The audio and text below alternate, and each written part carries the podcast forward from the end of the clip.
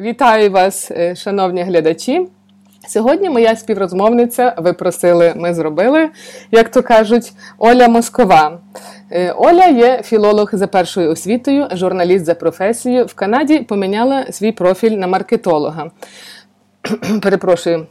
Оля також талановитий журналіст. І тут я хочу згадати моє знайомство з Олею, яке відбулося, це можливо було років п'ять назад, е, десь приблизно так.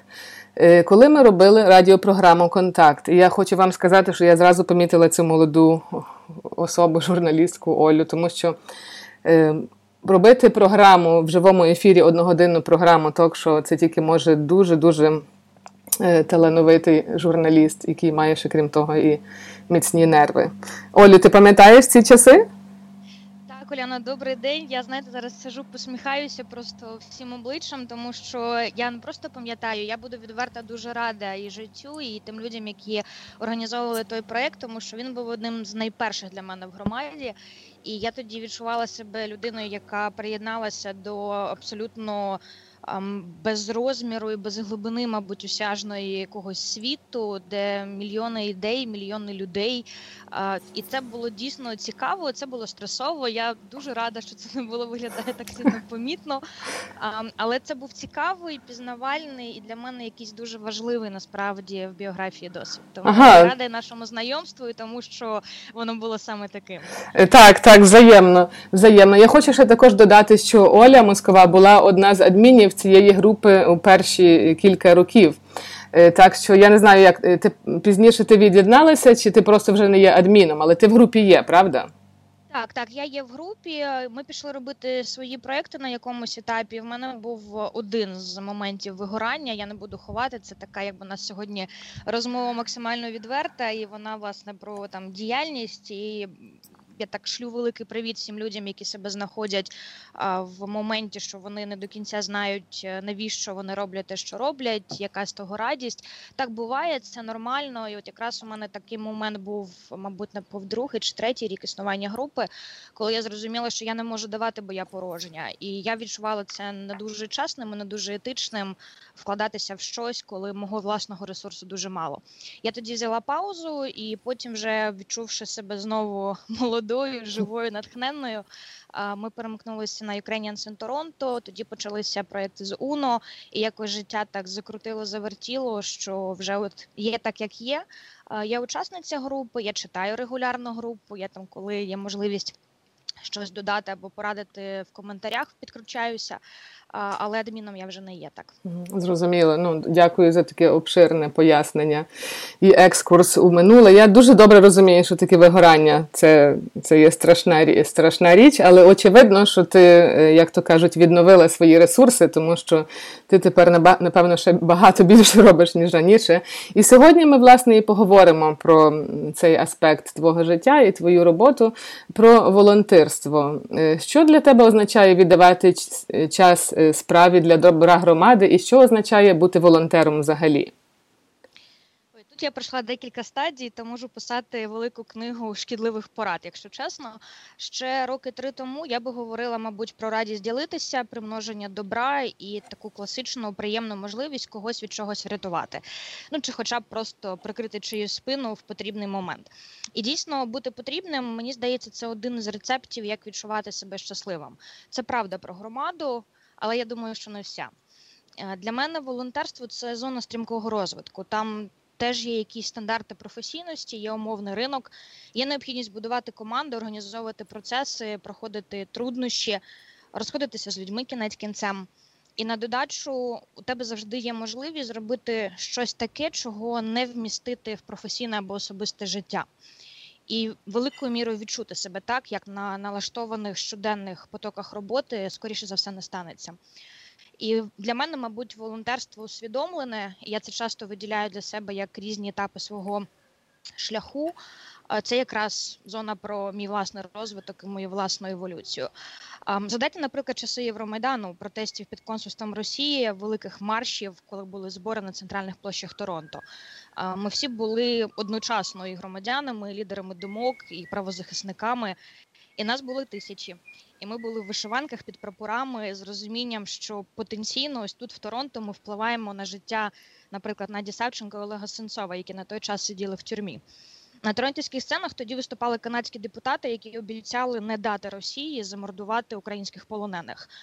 Ми тоді відчували, що так як є, не може бути, і хотіли з цим щось зробити, навіть перебуваючи в Торонто дуже далеко від України і тим паче від Росії.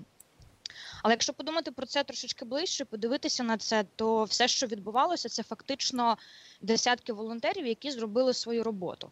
Вони знайшли мікрофонні колонки, підготували плакати, запросили цих депутатів, яким чином пояснили, чому Україна це важливо. А після протестів пішли на інтерв'ю в канадські медіа, аби пояснити, де та Україна, хто такий Сенцов, Савченко. І чому офіційна Отава насправді може повпливати на ту ситуацію, яка склалася.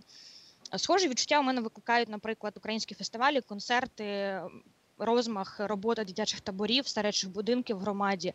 Це великий цілий світ, половина якого, якщо може навіть найбільша частина, тримається на людях, які дарують час, талант, свої руки і дарують руками. Я впевнена, що ті, хто тримаються руками, це якраз люди, що для себе знайшли більшу мотивацію ніж користь для інших. Про це мало говорять, і може навіть не завжди і не всі з цим стикаються. Але я в цьому дуже впевнена, що волонтерство це не тільки про тих, кому ми даємо, це великою мірою про нас. І відповідальність на донорах, мабуть, навіть більше ніж на реципієнтах. Добирати емоції, навички, контакти, відчувати, бачити зміни, які стаються завдяки тобі. Це великий дарунок і велика віддача, яку волонтери отримують щоденно. Я в волонтерстві цілеспрямовано, великою мірою вже, мабуть, усвідомлено. І останні декілька років я свідомо пропрацьовую тут свої слабкості, розвиваю якісь дуже конкретні навички. Я беруся за теми, проекти і задачі, які скоріше за все або не виходять, або я би не наважилася прокачати в інших сферах життя. І чесно кажучи, відчуваю, що стаю краще. Проект за проектом, провал за провалом, перемога за перемогою. Потім забираються в маркетинг, в медіа, організовую якісь події професійно, і воно back, що називається. Так, воно одне друге підсилює. Як би то не було, це волонтерство, а там робота як то кажуть, вже професійна, але ті, хто роблять е, ніби в громаді щось, вони знають, що і волонтерство дуже підсилює їхню професійну роботу. Ну, я, е, Олю, я знаю, що ми тільки почали розмову, але я вже знаю, що ця твоя розмова з тобою надихне, напевно, багато людей і буде приплив волонтерів у нашій громаді. Я сподіваюся, я була би цьому дуже рада. Так. Мені правда здається, що це дуже ресурсна частина взагалі канадського життя, тому що це ж не тільки українська громада, яка тримається на волонтерах, це великою мірою частина культурного коду самої громади, вибачте, самої Канади, самого суспільства. І, мабуть, один з найбільших уроків, які мені принесла еміграція, один з найбільших здобутків, це якраз вибачте, сфера життя, в якій ти можеш поєднати свої інтереси з інтересами інших людей і знайти якусь синергію в цьому, щоб народилося щось нове, чого не існувало до вас. Так, абсолютно. Ти знаєш, я от про волонтерство також зрозуміла в Канаді, тому що я виростала, ніби можна сказати, при кінці радянського союзу. І для мене бути лідером чи чи волонтером от в тій системі, то це означало, що треба було бути активним там в піонерах, в комсомолі, тоді в комуністичній партії. І воно вже само собою таку відразу одразу ніби виробляло що до того цілого процесу. Так що, Але приїхавши сюди і відчувши силу цієї громади, і що може зробити одна людина. До речі, тут я ще хочу нагадати, поки не забула, що навіть е, один ваш лист до вашого МП, до, до місцевого депутата, якщо ви хочете підняти якусь справу, буде вважатися за голосом, береться за голосом голосу 100 людей. Так що одна, одна людина може багато зробити, принаймні тут в Канаді. Е, тепер назад вертаємося до Олі. Е, розкажи, будь ласка, в яких проєктах і організаціях ти брала участь, і чи є різниця у підході е, до волонтерської справи в різних організаціях? Скажімо, я знаю, що ти вже дуже давно волонтериш в такій організації, як УНО, Українське національне об'єднання. Найстаріша організація в Канаді. До речі, наступного року вона буде святкувати своє 90-річчя. Я майже всі головні проекти зробила власне з командою УНО Торонто. Це був фестиваль Івана Купала, інтелектуальний клуб UBrain, концерт variety show, Дні українського кіно дотів. Це, мабуть, мій by far улюблений проект за весь цей час. Презентації книжок і піані, Ждана, показ фільму Кіборги в Торонто. Підхід різний, і я буду відверта, він різний навіть між групами всередині однієї організації. Думаю, що між структурами, між різними організаціями великої громади він точно може бути навіть разюче різним. А на і на це є причини насправді мені здається історичні великою мірою, та й суто людські. В УНО Торонто є одна я би це назвала особливість, яка для мене особисто надзвичайно цінна. Я через неї власне досі належу до організації, плачу внески, підтримую як можу рекламою, поєдную людей, якщо знаю, що вони цікавляться волонтерством. Хоча з активістів та екзекутиву пару років тому я теж пішла. Там є контакт між народженими тут і нещодавними іммігрантами. Причому не номінальний, а справжній, побудований на людських інтересах і на бажанні побути разом для того, щоб щось сталося, якийсь проект реалізувався. Варто пам'ятати, що кожен з проєктів, які ми приносили воно за ці роки, це певною мірою був ризик фінансовий, репутаційний. І нам давали ресурси, довіряли процес. До честі керівників УНО Торонто вони завжди дуже добре рахували, тому що все окуповувалося та примножувалося, поверталося до організації новими ресурсами. У нас були події, де волонтерами приєднувалися по 30 людей, жоден з яких до того не був долучений в громаду. Вони просто приходили з онлайну і. Що УНО привозило в Торонто сучасну українську культуру, їм хотілося бути частиною того, що відбувається. І оцей сам факт зеленого світла і довіри від старших людей, від тих, хто все життя належить до громади, він дуже цінний. І мені здається, що він не всюди буває в громаді. Що знову таки без претензій, абсолютно це природа організацій, яким десятки років вони накопичують різний досвід, вони накопичують якісь помилки. Люди передають одне одному свій досвід не завжди позитивний. Просто сама відкритість, сама довіра і сама готовність впустити нових людей. Мені здається, вона надзвичайна цінність, і тому для мене Уно Торонто без перебільшення дуже особлива організація. І я завжди буду вдячна і конкретним людям, з якими там в мої роки активності ми перетнулися, і всі організації, всім, хто був до нас, хто буде після нас, за те, що саме такий підхід. Е, дуже дякую, Оля. А тепер давай поговоримо про волонтерство в онлайн ком'юніті. Як воно відрізняється від волонтерства в громаді? В онлайн люди працюють за кулісами без фізичної присутності, і деколи це дає можливість е, зловживати ситуацію, ображати чи критикувати інших, не дотримуватися правил конкретних. Як часто ви з таким стикаєтеся в вашій роботі?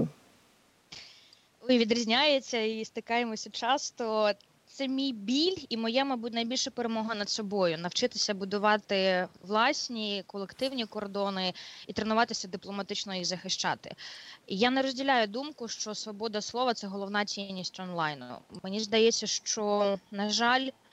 Мало хто до неї приходить разом із відповідальністю за написане, за біль, який скоріше за все буде у людини, що це прочитає. Його не видно, але хтось і плаче, і мучається і часом навіть іде з громади через чергову мовну або патріотичну розборку онлайн, через жорсткий перехід на особистості у всіх на видноті. У мене, знаєте, завжди є питання. Ми точно саме так стаємо ближче одне до одного і сильніше як громада це точно хороші не знаю методи популяризації важливого для нас.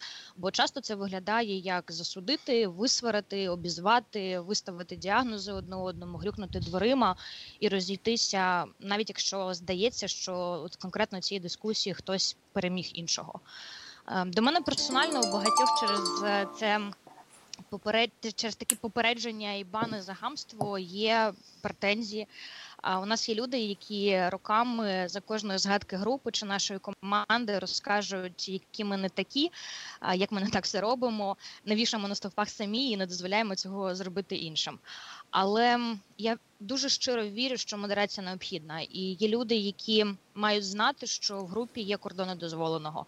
А якщо їх ображають, і адміни, чи які чергують щодня, вони врятують, захистять якби може пафосно це в даний момент не прозвучало. Ми в адмінчаті дискутуємо, звіряємо сприйняття, часом голосуємо за тими чи іншими кроками в конкретних ситуацій щодо модерації. Ну і витираємо сльози і соплі одна одній після хейту в приват. На жаль, не без цього, але говорячи про усвідомленість, був момент, на якому я точно зрозуміла, що це моя зона особистого розвитку сприйняття. Поставилася до цього по-дорослого, подивившись в очі своїм страхам, обмеженням, якогось навичкам, яких мені не вистачає, щоб вирулити з конфліктних ситуацій, і почала вчитися це робити.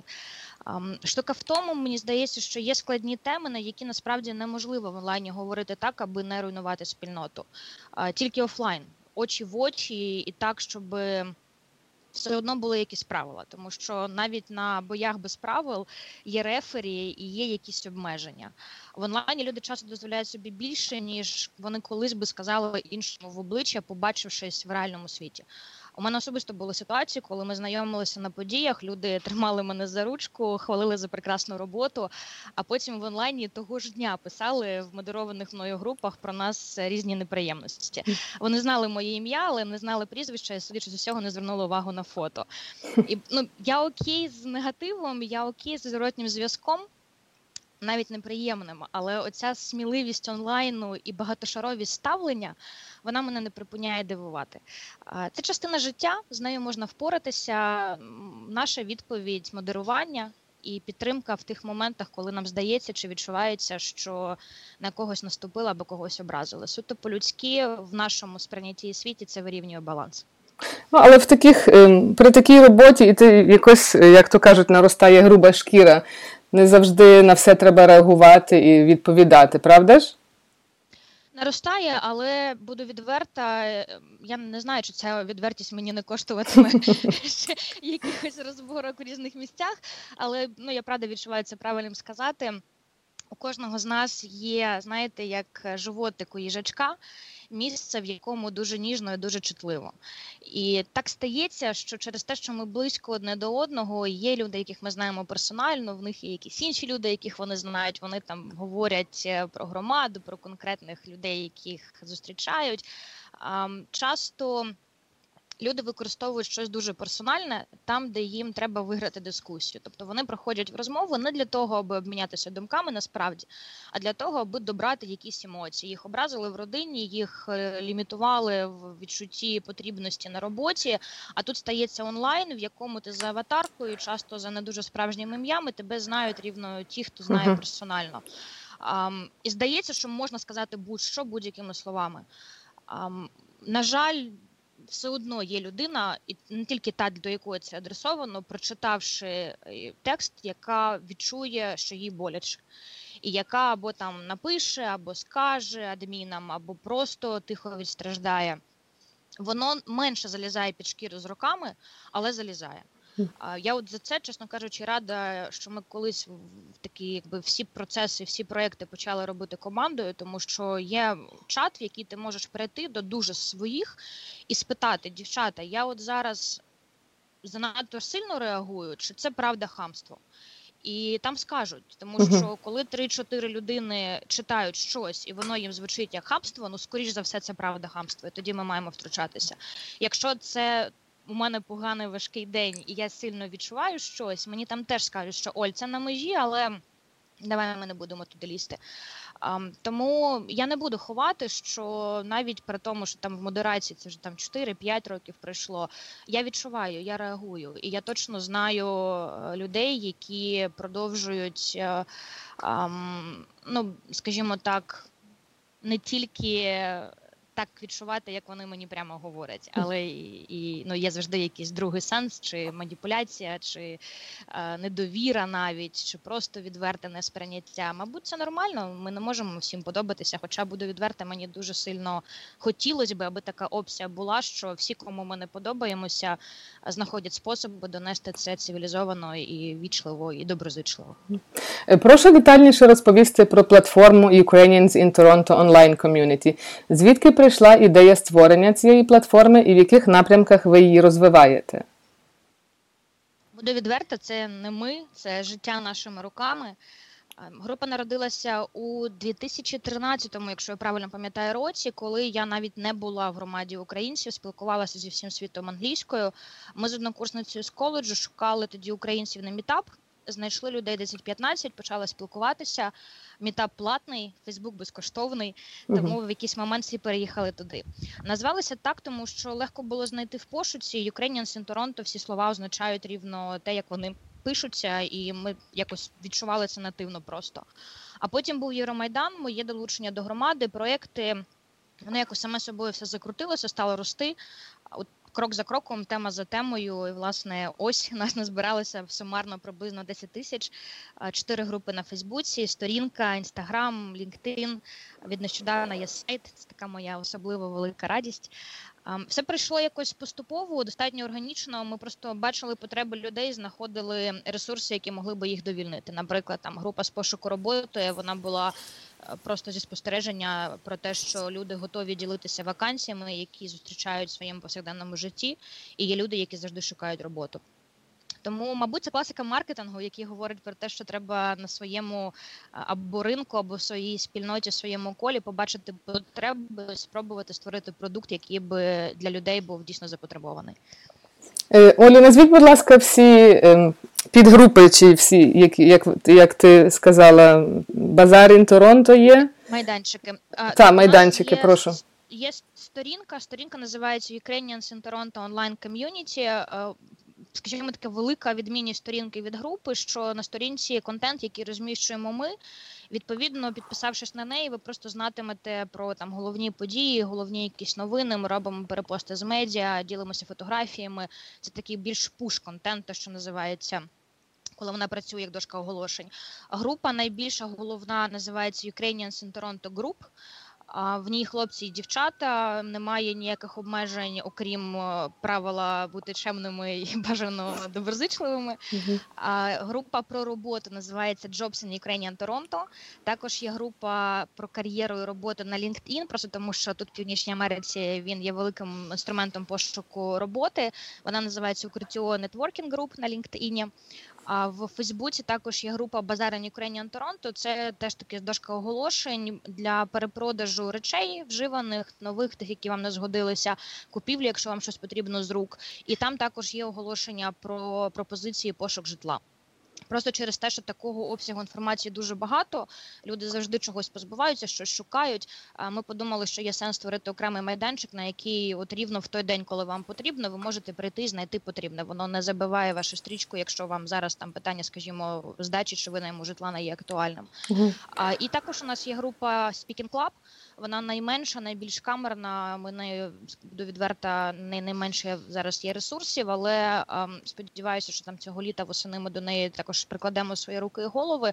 А там ми намагаємося одне одному допомогти в питаннях мовної адаптації. Тобто, ми там говоримо про українську мову, англійську мову, знаходимо якісь вправи, ділимося словами. Ем, одним словом, тренуємося. Інстаграм називається Ukrainians in Toronto до нашої, мабуть, найбільшої честі, тому що це те, чим я от прям пишаюся безсоромно і а якби це великою мірою дуже щиро. А це те, що нам вдається на головних майданчиках мінімум дублюватися. Тобто, якщо ви, скажімо, підписалися на інстаграм сторінку і вступили в групу, у вас контент буде дуже різний. Тобто, ми для інстаграму пишемо, наприклад, пости, які не публікуємо на Фейсбуці, тому що бачимо, і відчуваємо, що там інший настрій, інші люди. Там є дуже багато молоді, яка от буквально рік тому приїхала в Торонто. Вони не дуже користуються Фейсбуком, але в інстаграмі вони знаходять, ставлять питання, приєднуються до якихось ініціатив. Одним словом, це прям окремий мікрокосм. І я так дуже тішуся, що ми знайшли можливість і людей, які нам допомагають його підтримувати. Чудово. Я... З головних це все. Дякую. Я якраз під'єдналася до вас в інстаграмі, як ти згадала. Інстаграм сторінка. Є, є плюс, плюс один плюс один е, член спільноти. Вітаємо вас у спільноті. Дуже дякую. Як все відбувається швидко в віртуальному світі. Е, дуже коротенько, хочу, щоб ти відповіла, чи зросли ваші сторінки чи followers, оці всі ваші майданчики за останній рік через пандемію? Якось вплинула вона на ріст? Чи це просто supply demand, як то кажуть? Важко сказати, тому що у нас же знаєте світ, в якому від нас насправді далеко не все залежить. Два два роки тому я бачила по всьому, що відбувалося в Фейсбуці, що, наприклад, сторінку алгоритм підтримував набагато краще. Ми дві третини діяльності, яку робили, ми просто бачили, що ділівері в стрічку людей легше зробити через сторінку. Ми там пишемо пост, є відгук, є питання. Люди питають там контакти людей, про яких ми пишемо. Є життя зараз. Явно Фейсбук алгоритм поміняв. І, наприклад, там той річ, який дає сторінка, він просто не в порівняння з тим, що було раніше раніше, хоча наші зусилля, наш контент він не дуже помінявся. При цьому, наприклад, у нас виросла навіть не стільки кількість, скільки активність людей в загальній групі. Я думаю, що це пов'язано частково з тим, що. Ми трошечки інакше стали себе самі вести. Ми почали більшою мірою додавати щось з е, власного досвіду, з власних якихось відчуттів, піднімати важкі теми, на які нам би хотілося поговорити, але раніше не відчувалося це безпечним. Одним словом, ну ми зробили як адміни, ми зробили перший крок на зустріч відкрившись трошечки більше до спільноти, і в мене є таке, от якби навіть не відчуття, мабуть, віра більшою мірою, що люди це відчули і відчули себе безпечно в нашому колі, і тому вони приходять щось запитати, чимось поділитися. Тобто така активність вона в групі дуже сильно зросла за останній рік, особливо на фоні того, що великі питання, які раніше можна було вирішити, не питаючи про досвід, вибачте за тавтологію, вони зараз суперактуальні. Наприклад, як поїхати в Україну, там нещодавно велика тема, про яку було декілька постів. Ми зробили підбірку на сайті. Ну правда, досвід різний. У мене мама їхала місяць тому. Її досвід відрізняється від того, що відбувалося на минулому тижні. І тому ця актуальність це суперпотреба запитати сусіда про слухай, як у тебе там все відбувалося, а що коїться на кордоні, а що взагалі з вакциною, куди бігти, щоб її знайти. А ви довіряєте там, скажімо, не знаю, цій школі чи не довіряєте? От така розмова, вона мені здається можлива рівно в той момент, в який тобі в принципі по життю страшно не дуже безпечно і дуже важливо прийняти правильне рішення. І Отут громада не тільки онлайн, офлайн так само вона стає суперресурсом. Угу. Я взагалі дуже сильно вірю, що якщо чесно, той факт, що українці зберігли громаду протягом стількох років і не розвалилися, не пересварилися між собою, це основа того, що будь-яку кризу ми можемо між собою пережити. Угу. Будь-який скандал, будь-яку розборку, будь-яку не знаю там крах групи, розвал організації, що завгодно, ми як громада можемо перетравити. Це означає, що нашої цієї спільності, цього клею, який нас робить е, громадою, спільнотою, його достатньо, аби знаєте, всі кути перетерлися, і всі гострі, якісь болючі моменти теж пережилися. А при тому всьому, що ну я буду відверта, в мене складні стосунки з е, громадою, тобто вони місцями дуже мене розвивають. Я відчуваю себе абсолютно щасливою людиною. А місцями я задаю собі питання, питання про навіщо і чому, і з цими питаннями якось знаходжу для себе відповіді. Але якщо мене запитати краще з громадою чи з без, я завжди скажу краще з громадою. Якщо запитати краще активістом чи не активістом, я завжди скажу, що якщо є хоч крихта якогось внутрішнього бажання долучитися, варто долучатися. От рівно стільки, скільки можете, рівно тоді, коли відчуваєте себе ресурсними. Там якась неймовірна зашита енергія, там якась неймовірна зашита ресурсність, яка мене нещодавно було інтерв'ю з Поліною Булавіною. Вона теж є в групі Ukrainian Moms in Toronto. Ми з нею для сайту робили невеличке інтерв'ю. Вона мені сказала фразу, яку я тепер просто я не можу з нею розстатися. Вона каже, коли нам було важко, нас громада підхопила на свої крила, а потім ми сперлися на власні і полетіли далі. І от для мене це квінтесенція просто всього того, що зі мною відбувалося за останні роки, і я бачила, відбувалося з іншими людьми. Це опорна точка, і це пандемія, мабуть, просто ще раз показала, що разом правда краще. Інколи не дуже зручно, але глобально краще, глобально щасливіше. Дуже гарно, Олю. Я ти, я думаю, знову ж таки повторюся, що ти, напевно, сьогодні надихнула багатьох людей е, займатися якоюсь доброчинною справою. І можна завжди знайти свою нішу, чи це музика, чи це школа, чи це якась політика. Але дійсно, воно е, праця в громаді і для громади вона надихає, і також і ми даємо гарний приклад молодому поколінню, тому що все, що ми робимо, так як тут кажуть е, ніби наші попередники, все треба потім комусь передати. І е, чому існує ця велика громада? Тому що наші попередники зуміли виховати молодше покоління і передати. І тепер це наше, як то кажуть, наше завдання передавати це далі. І на завершення хочу тебе запитати це особисте питання. Все воно було особисте, звичайно, але тепер е, не про волонтерство. На що тобі критично не вистачає часу, і чим би ти хотіла займатися у вільний час, якщо в тебе взагалі такий є? Це може дивно прозвучати. Я коли думала над цим, у мене було два варіанти відповіді: один довжелезний список всього, чого я не зробила за останні роки. А другий абсолютно усвідомлення, що як це не дивно прозвучить, але насправді часу вистачає на все. Я дуже вірю в магію миті, коли все найкраще, що зі мною ставалося, воно відбувалося просто в ідеальний момент. Навіть коли я сердилася, що якось не так пішло, що я все відклала, всюди запізнилася. Потім на виході завжди виявлялося, що це і є своєчасність. Тому останнім часом я, мабуть, довіряю життю. Якщо мене не вистачає на вивчення іспанської, з якої я вже разів 25, мабуть, підходила і відходила назад. А Якщо якось не доходять руки купити мотоцикл, дочитати 70 книжок зі своєї сторічки на запланованої на один рік, значить, поки не час. Значить, поки це не те, де моя точка прикладання зусиль. Великою мірою я правда спираюся на те, що відчувається в той період життя, в який поставлена мені самій собі задача стає більше або менш актуальною. І от повертаючись до тези, з якої ми починали, що важливе поєднання інтересів світу і твоїх власних для того, аби активізм був не елементом, не мимобіжним якимось моментом в житті, а прямо от великою його частиною зоною розвитку. Як тільки я почала ставити собі задачі і казати, що я цьому можу навчитися в роботі, я цьому можу навчитися в волонтерстві, я цьому можу навчитися в родині, але краще цього там не робити.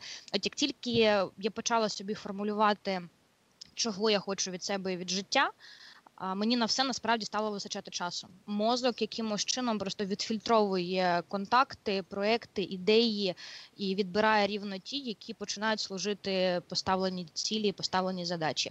Тому останній, мабуть, рік я вже дуже так філософськи ставлюся до нестач, до нестачі. Часу, ресурсів, людей і всього іншого, бо довіряю ходові процесів. Мабуть, мабуть, я би це так сформулювала. Е, Олю, дуже тобі дякую за розмову. Ти нас всіх надихнула. Завжди рада, хоча буду відверта, це так прям відчувається тепер великою відповідальністю.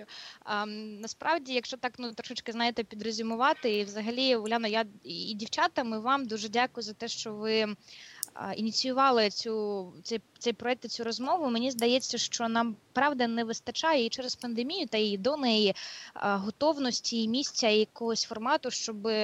Чесно сказати про власні радощі і труднощі.